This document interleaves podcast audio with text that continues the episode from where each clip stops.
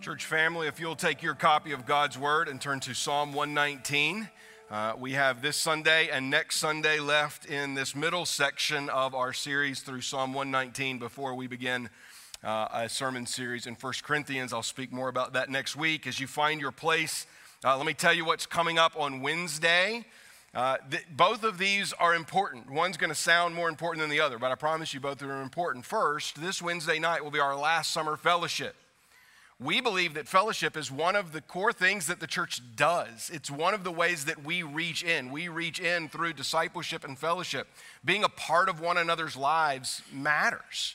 It matters that we act as a family because God says we are a family. And so this Wednesday night, uh, we on Wednesday nights, if you're new with us during the summer, we will have we often have summer fellowships together. This last wednesday we all went skating together at uh, smithfield skate rink. This wednesday night we're going to be having our end of summer barbecue out here on uh, out here in the lawn at 6.15 church is going to provide barbecue. You bring side items and desserts and just come and hang out. There is no schedule other than it starts at 6.15 it'll end about the time that it gets dark if you're new with us, this would be a great opportunity for you to meet people and to get to know those uh, who call this faith family home. And so we would love to see you this Wednesday at 6:15.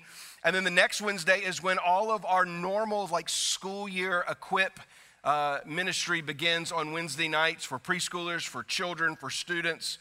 And for adults, our new equip cycle will begin. This year, our equip cycle is on our mission. Our mission is to make disciples. And so we have four classes prepared that you'll rotate through over the course of 32 weeks on the subject of making disciples. There are brochures on the back table and at the information desk that break down all four of those classes. There's information both in the brochure and in the connector about how you can sign up for uh, Equip.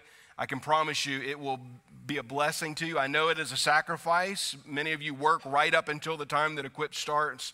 You kind of come in here on two wheels, but it'll be worth it for you to make the effort to do that. And then all of our Equip uh, teachings go on our Equip podcast, which you can find on our website or any place that you download podcasts in case you do need to miss it.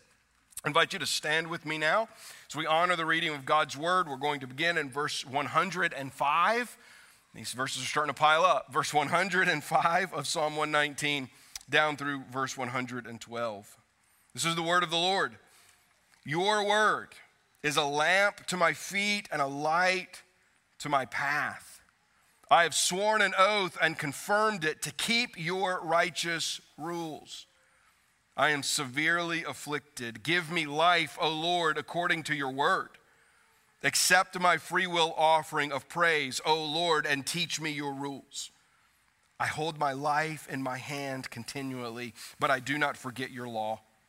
The wicked have laid a snare for me, but I do not stray from your precepts. Your testimonies are my heritage forever, for they are the joy of my heart. I incline my heart to perform your statutes forever to the end. Let's pray together. Father, we thank you this morning for the joy and privilege of gathering as the body of Christ here at Nansemond River Baptist Church. Let us never take for granted the fact that we get to gather together every Sunday, that we can be together, love one another, and encourage one another, and correct one another, and study your word together as your spirit moves in our church and in our lives.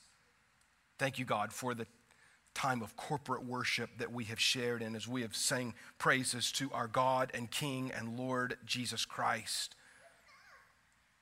Now, Father, would, as we will see in the text, would your word be a lamp for us? Would it illuminate our hearts and our minds to what you the eternal God of the universe has said is true. Let us know that it is true. Let us live as if it is true. Let us walk in your good word, we pray. Thank you, God, for your word. May it help us now by the power of your Spirit, we pray. In Jesus' name, amen. You may be seated. Our sermon this morning is entitled Walking in the Good Word. Last week, we transitioned a little bit in the series from a couple of sermons that were very doctrinally focused to a sermon that was very practically focused. I, I, think this one maybe strikes a little bit of a balance. There will certainly be several practical elements here as we think about what does it really mean to walk in God's word. As I was preparing the sermon this week, and particularly what is likely the most famous of all of the verses of Psalm 119, that first one Your word is a lamp unto my feet and a light unto my path.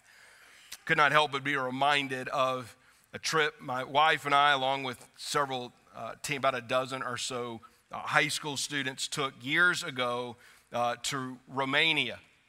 This uh, trip was uh, just fraught with calamity.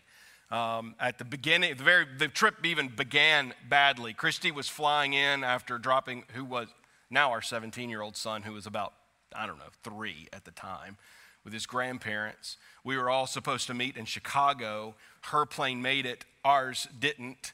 And so I was left stranded overnight with a whole bunch of teenagers while my wife was on a plane by herself to a country she had never been to. Um, waited for us there for a day. We finally make it. We're, we were helping a church plant that our church partnered with in Romania do their first youth camp. We were way out in the Carpathian Mountains. This is where Dracula is from. And it rained the entire time we were there.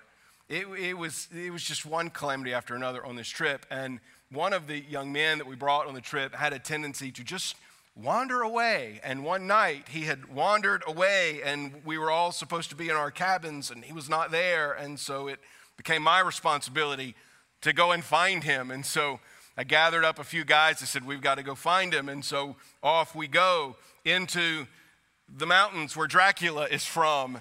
And we walk out of the camp down to a, a break in the path. The path is going to go kind of downhill one way and uphill another way. And we're standing at kind of this fork in the road. And up the hill was um, the kind of outskirts of the camp, and there was a light pole and a light that kind of made the path clear in that direction.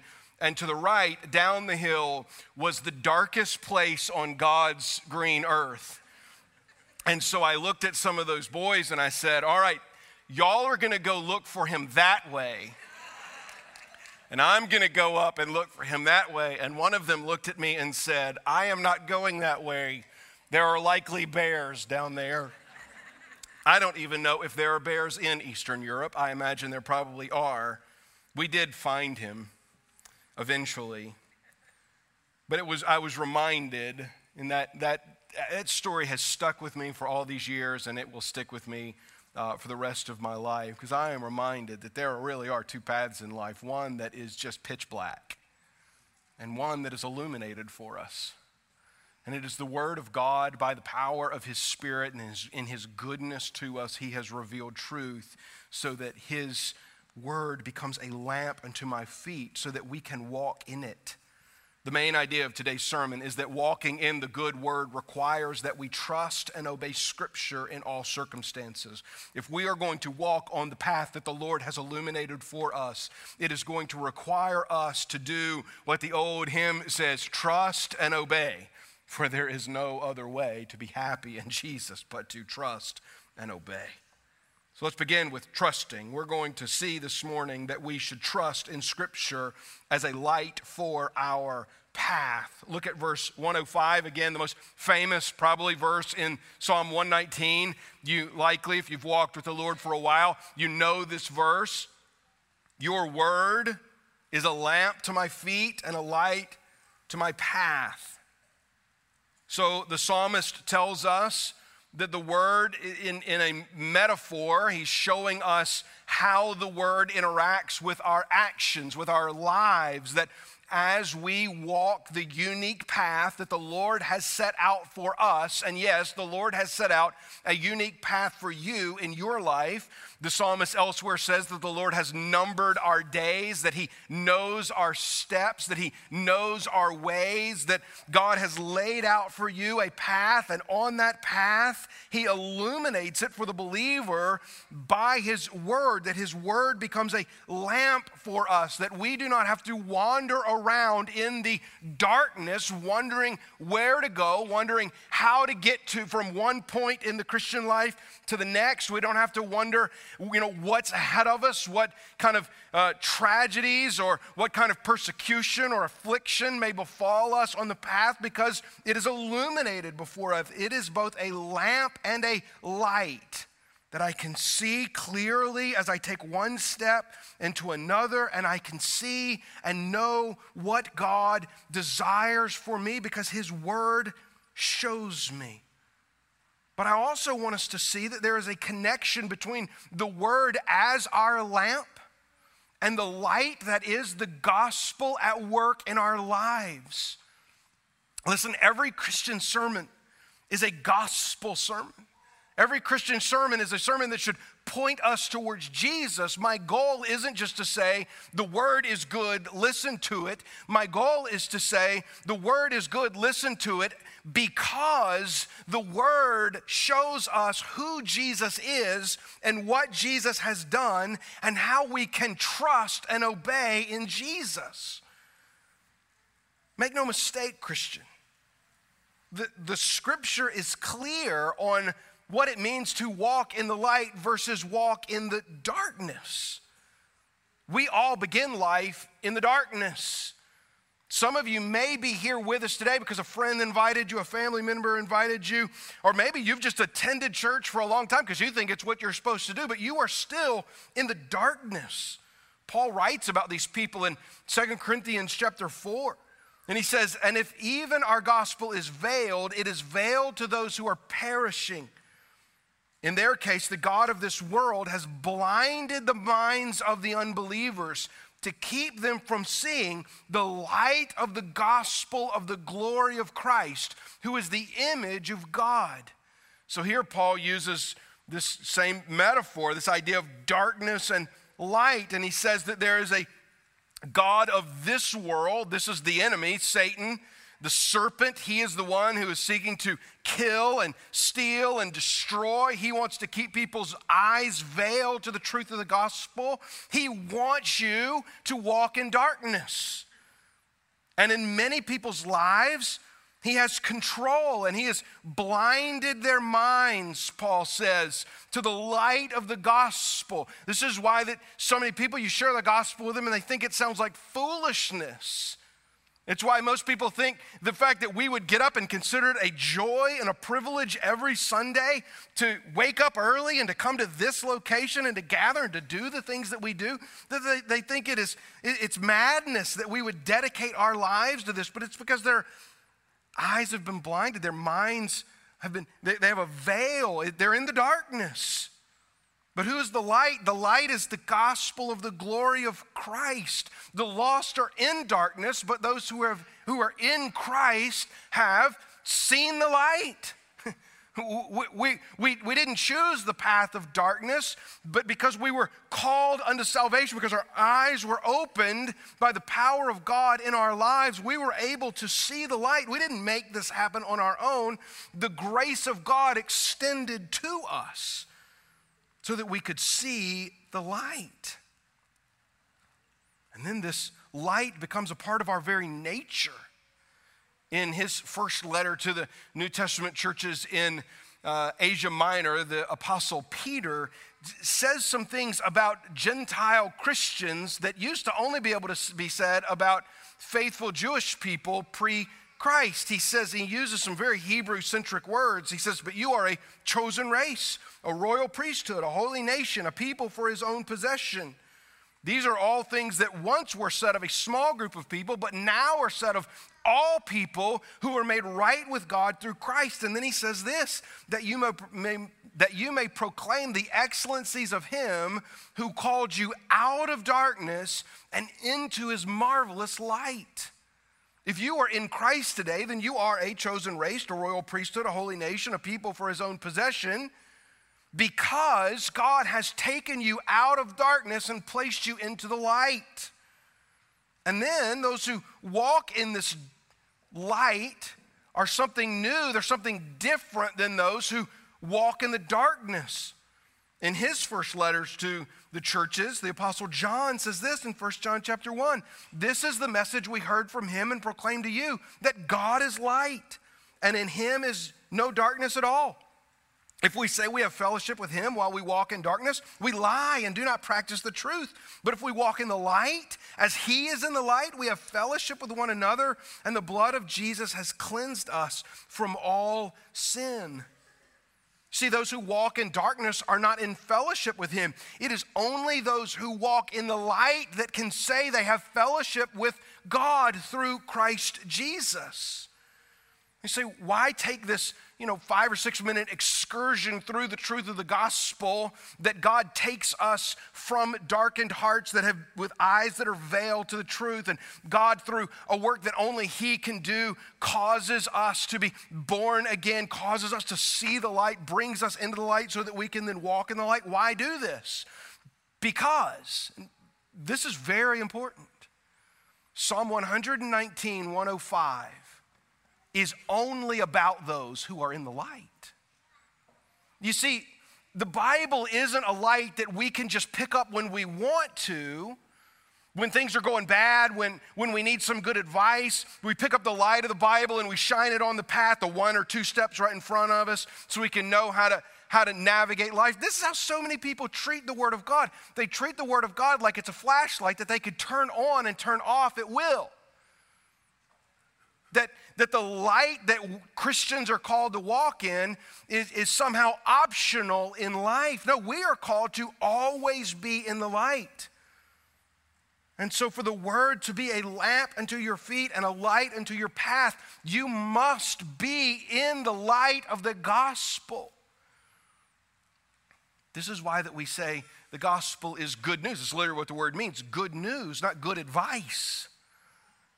We so often want to treat the Bible like it's good advice. We, we want to treat, hold on, let me, Christians, we want to tell lost people how to obey the Bible before we tell lost people how to obey the gospel unto salvation. We don't proclaim good advice to people from the Bible. We, we proclaim good news that radically changes their lives, that brings them from darkness to light. And when the power of God does that through faith, by grace in their lives, then the word can be a lamp unto their feet and a light unto their path. We don't tell them, start doing what the Bible says and then come to Jesus. We say, come to Jesus. And when you come to Jesus, then you can start doing what the Bible says because now you are in the light. So, my question for you, just right here, after the first verse, we're only in the first verse in, but I have a question. How can I really tell? How can you really tell if you're walking in the darkness or the light? Because you look at your life and you recognize, like I look at mine and still see sin present. I still see selfishness present. I still see boasting present. Still see all of these things that, that exist in my life. Well, how can I know? Well, what, what's your relationship to the light? Are you in Christ who is the light, or are you still walking in the darkness of this world? Oh, church, let's be people who, who understand that the light of this world is Jesus and the good news of his gospel, and then his word becomes this light for our path that we imperfectly, but still, still with diligence and effort in our lives, demonstrate trust for his word. If the light is in you, meaning you have believed the gospel, if the light is in you, then you will want to follow the scripture as the light for your path. Now, I want us to skip to the last two verses of this section of Psalm 119 because I think they help us here. Verse 111 and 112 Your testimonies are my heritage, the psalmist writes, for they are the joy of my heart. I incline my heart to perform your statutes forever to the end. Now, in verse 111, he refers to the word as testimonies. In verse 112, he refers to the word as statutes, but it's all synonyms for the word of God. But notice the same word that appears in verse 111 and verse 112. It's the word forever. Your testimonies are my heritage forever. I have inclined my heart to perform your statutes forever. And then, in kind of a poetic exclamation point, he ends this section to the end. You see, walking in the light of God's word isn't just an in the moment commitment. And I've already covered it. It's not an in the moment commitment for a lost person to just consider it to be good advice that they can walk in or not walk in. But Christians treat the Word of God like this too. Sometimes we treat the Word of God like we know better. that, that sure, the Word can tell us some things about life, but could it really tell us all that we need to know for life and godliness? So I choose to follow these portions of Scripture without following these. But this this testimony of the psalmist here that in both of these verses he, he refers to the word as something that he is trusting in, not for a moment, but forever. Now, I just want to illustrate this by showing two things that I think we sometimes trust in. These aren't the only two things, but these are two things that we sometimes trust in. We put the word down and we say, oh, I'm going to trust in something else. What are those two things? Well, first, those in darkness will often place an inordinate amount of trust in their own understanding. And there is a temptation for Christians who are in the light to put the lamp down and instead of trusting it forever, trusting their own understanding. Here's the problem with trusting our own understanding our own understanding is, by nature of our sin, untrustworthy trusting in Scripture, trusting in the Word of God to be our lamp, stands in stark contrast with the current advice of this world. The current advice of this world is trust your gut. The current advice of this world is follow your heart. But this isn't what Christians are called to do. Christians are actually called to do the exact opposite of this. In Proverbs chapter 3, we read, Trust in the Lord with all your heart and do not lean on your own understanding. In all your ways, acknowledge Him, and He will make straight your paths. To make straight your paths is the same as your word is a lamp unto my feet and a light unto my path. So, what stands in contradiction to the Word of God as a lamp for us? What stands in contradiction to our paths being straight? Leaning on your own understanding. Listen, we're, we're not called to be people who just do whatever we want to do. We're certainly not called to be people to do what feels good. We're not even called to do to, to be people that say, well, this is just, you know, kind of what I, I, I feel it down deep. I, I need to do. So Christian will, Christians will often borrow the language of the world and even bring it into the church. And we Christianize it. Now I'm gonna, y'all gonna have to, y'all gonna have to just bear with me, okay? We Christianize it. So, what people will often say is, people often want to make it sound really good. So, be like, oh, I, I need to pray about that. But they don't go home and pray about it. That's not actually what they're doing. What they're doing is, what, what they're really saying is, not, I need to find out if this is something the Lord really wants me to do. What they're really saying is, I need to think about if I really want to do this or not. That's really what it comes down. Let's just stop putting a Christian veneer on things. I would much rather you, by the way, say, if I ask you to do something, I'd much rather you just say, you know what, Pastor, I just really don't want to do that right now. Or, hey, Pastor, I don't really know if I got time to do that right now. I don't know that I can be away from my family any more than I'm being away from my family. My responsibilities at work are, are making it to where I, I don't know that, that I could do it. I would rather you just say that than somehow Christianize this well, I got to trust in my God or I got I to follow my heart. I do want you to pray about things. Don't hear me wrong. I do want you to walk in the Spirit and trust that the Holy Spirit is guiding you.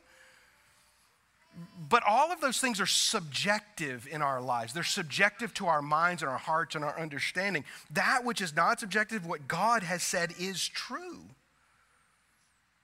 So don't, don't lean on your own understanding. Trust in the Lord with all your heart. Trust that He will make your paths straight. The second example I want to give is that those in the darkness place an inordinate amount of trust on earthly authority and power. And we too are often tempted to place an inordinate amount of trust on earthly authority and power.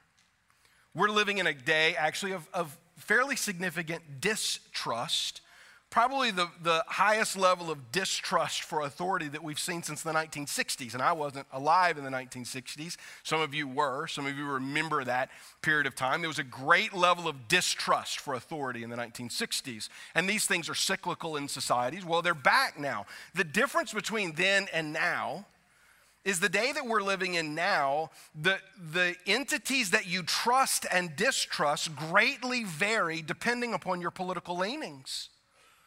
So you may be in a group that all um, hold on now that always wants to trust certain authorities and always wants to distrust certain authorities depending upon how your specific political tribe is trusting and distrusting them.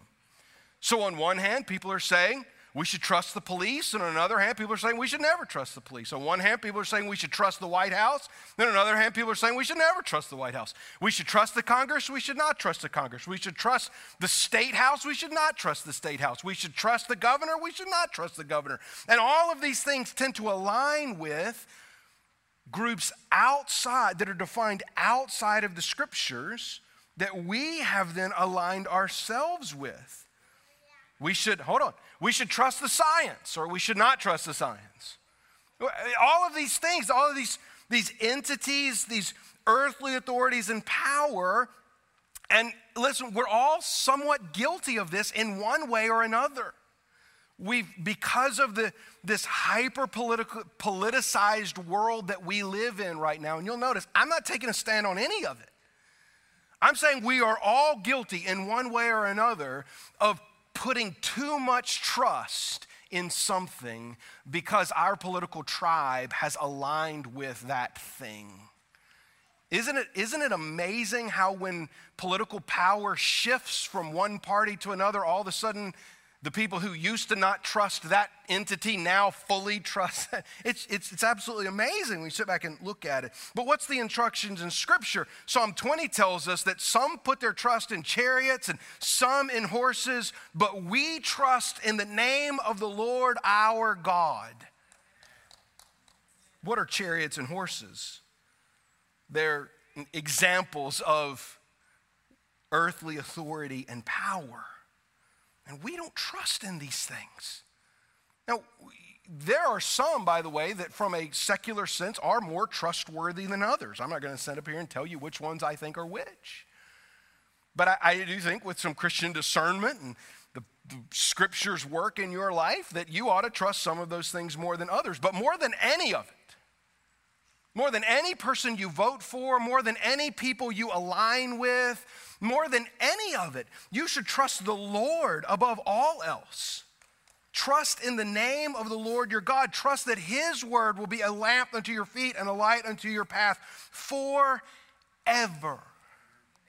No matter what happens. This is why when the nations rage, as the scripture says, when the nations rage around us, I don't lose sleep over it.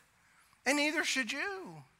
Because the nations are not the light for our path. The word of the Lord is. So it doesn't matter what Rome does. Go back to Jesus and the apostles' day. It doesn't matter what Rome does. We can trust in the Lord. Oh, church, how great it is to be able to know that the Lord has spoken truth and that we can trust in it. Second, obeying Scripture no matter what may come. Look at verse 106. I have sworn an oath and confirmed it to keep your righteous rules. To swear an oath is to look into the future and say, I'm going to live by this decision no matter what may come. And so, this middle section of this part of Psalm 119 and the second half of the sermon takes us beyond just trusting the word and actually obeying the word. That as we walk down the path of life that the word of God illuminates for us that we actually do what it says that we don't just give lip service to it as James writes, be doers of the word and not hearers only, that we become those who would agree with the psalmist. I have sworn an oath and confirmed it. So you say, I'm going to keep doing this.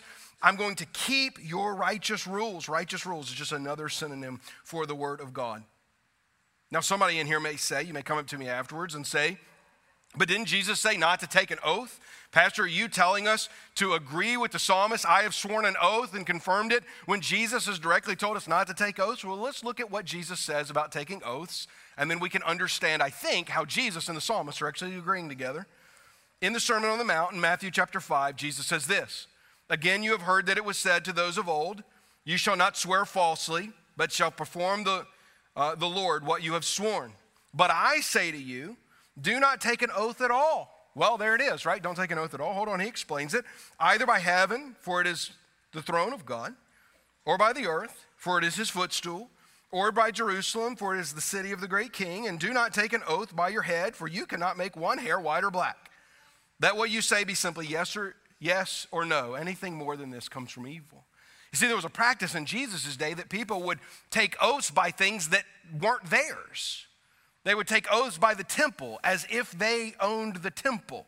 They would take oaths by the holy city, by Jerusalem, as if they owned Jerusalem. They would even take oaths by their own life. And Jesus says, You don't even own your own life. So you can't even change one hair from white or black.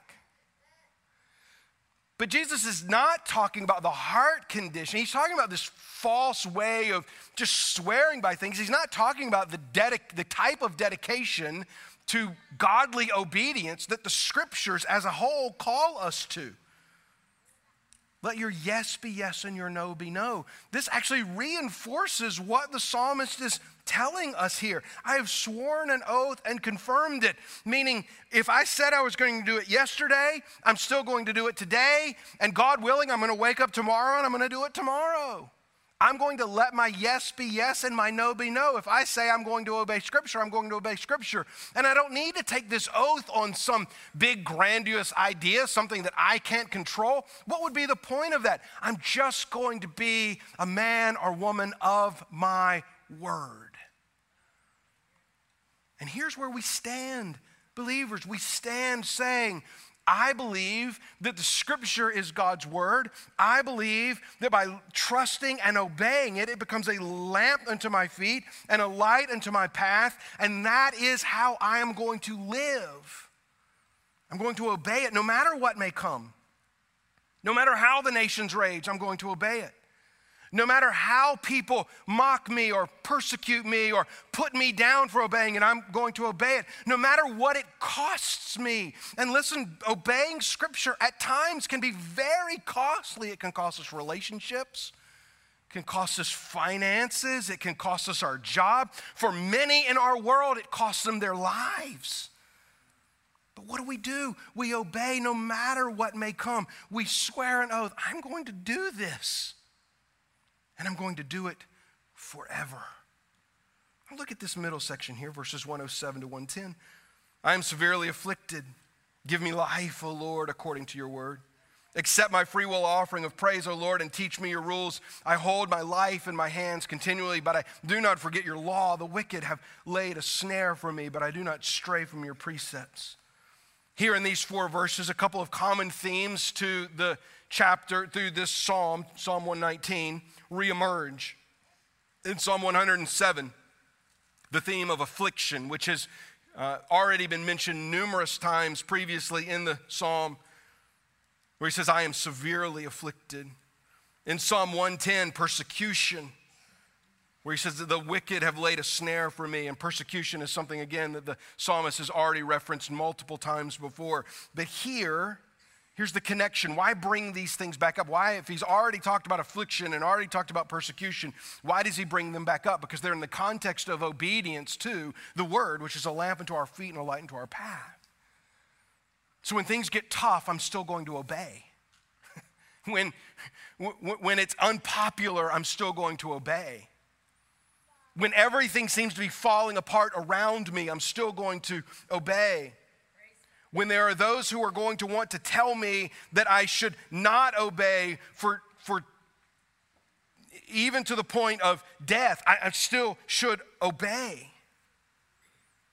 This is a call for us to not only trust, but to in our lives obey step by step what the scripture has told us. And then look at what happens. Kind of buried in the midst of this is Psalm 10, is verse 108.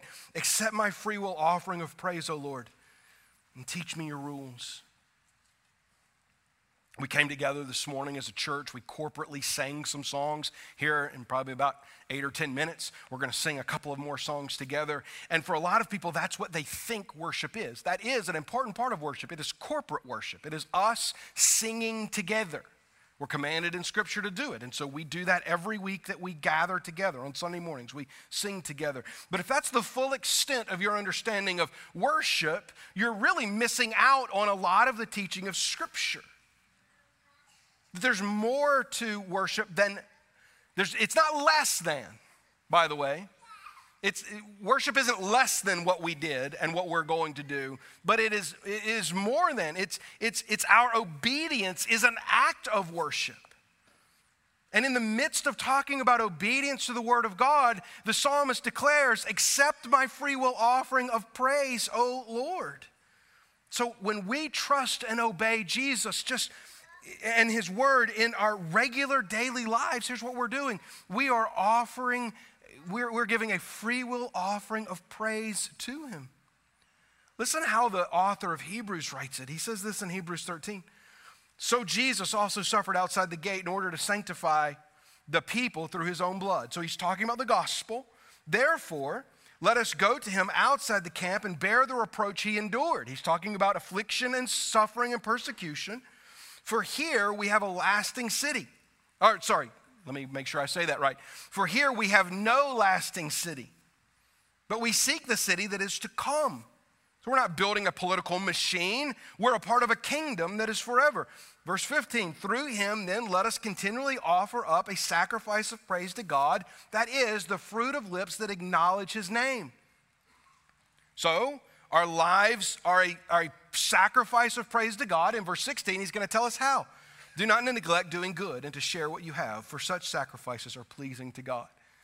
Now, how does the author of Hebrews know that doing good and sharing what we have are sacrifices that are pleasing to God? He knows this because the Word of God tells us they are. So, hear me, put the connection together. We believe the gospel. We follow Jesus and his word no matter what is happening around us, and we obey. We do not neglect doing good and share what you have. This is just examples. We obey the word of God, and as we obey the word of God, our obedience is an act of praise to God. So what? Am I walking in the light of God's good word or in the deep darkness of my own unrighteousness? You are either in the light, walking in the light, not perfectly, but diligently, seeking to trust and obey what God has said is good because He has opened your eyes to the truth of His word, or you are still dead in your trespasses and sin, feeling your way through this life, you know, kind of putting it together in a way that seems right to you, but is ultimately deep darkness because of your unrighteousness. You are in one of those two paths today, my friend. The author of Proverbs, your notes say Proverbs 3, this is actually Proverbs 4. There's a misprint there. Tells us about these two paths. He says, But the path of the righteousness is like the light of dawn, which shines brighter and brighter until full day. The way of the wicked is like deep darkness. They do not know over what they stumble. You see, I'm not making up what I'm sharing with you today. I'm, I'm, te- I'm preaching to you just some very clear teachings of Scripture that there are two paths. There is a path that is light and a path that is dark. And to walk that path that is light is to walk in the righteousness of Christ, which shines brighter and brighter in our lives. And to walk in our own unrighteousness is to walk the path of darkness. And he says, I love the way that the, the author of Proverbs here puts this they do not know over which they stumble. They can't even see the obstacles in their way. Jesus talks about this same idea. He says there's a broad path and a narrow path. These are just clear teachings of Scripture. So, what is it for you? Are you walking in the light of God's good word? Are you still dead in your trespasses and sin and in the deep darkness of your own unrighteousness. And if you are still in the deep darknesses of your own unrighteousness, hear me. I'm going to plead with you this morning, my friend. Jesus can shine in your darkness. Nothing else can. Fulfillment in this world cannot shine in your darkness. We'll try to replace it with lots of things. We'll try to replace it with hard work and money and family and all of these things that in their right place are good. But none of those things can be the kind of light that Jesus alone is. This is why the, in the Gospel of John, the Apostle John begins his narrative of Jesus' life with some doctrinal truths about the eternal nature of the Son of God, but not only his eternal nature, but how he transforms the world by coming into it. And in John chapter 1, verses 4 and 5, John writes, In him, talking about Jesus, was life, and the life was the light of men. The light shines in the darkness, and the darkness has not overcome it. Listen to me, friend. The darkness in your life is not too dark that Jesus can't shine his saving light into. You may say this morning, well, preacher, you don't know what I've done. You don't know where I've been. You don't know everything about me. You're right, friend, I don't. But I know about Jesus. And I know about the light of Jesus. And I know how the light of Jesus shined into my darkened heart. And he can shine into yours take you from what you are and transform you into something that is good in the light, and then you can walk in Him and hold church. If this is true about your life, then we should regularly evaluate our path and ask this question Are there still places of darkness along the way? And that the Word of God and the power of His Spirit should shine into my life so that I become from one degree of glory to another into the image of his Son, which is the light that has invaded the darkness of this world. Let's pray together. Father, we thank you that you did not leave us in darkness, but that you sent the light. Not a light, not a good light, not, not somebody that's a light just, you know, sometimes, but you sent the light of the world that has overcome the darkness in so many hearts and standing at the door and knocking of many more. Would they, by grace through faith and the substitutionary death of Jesus alone, see the light, unveil their eyes, be saved? For those of us who are in the light, God, would you help us to trust and obey? Would you help us to see the goodness of your word? Show us in places where we are trusting in other things, even other things that may be good and established by God, but in their wrong place, they become idols to us that cast shadows of darkness over our path. Help us to be people of your word that are trusting in it alone to illuminate our way, we pray. In Jesus' name, amen. If you hear this truth today of the gospel specifically, that Jesus has died for you and that you can trust in him, he'll shine light into your heart. Uh, I'll be with our Connect team out here in the lobby after the service. Come find me. Let me share with you how you can trust in Christ uh, and begin to walk in him today. Church family, we stand now to praise him who called us out of darkness into his light.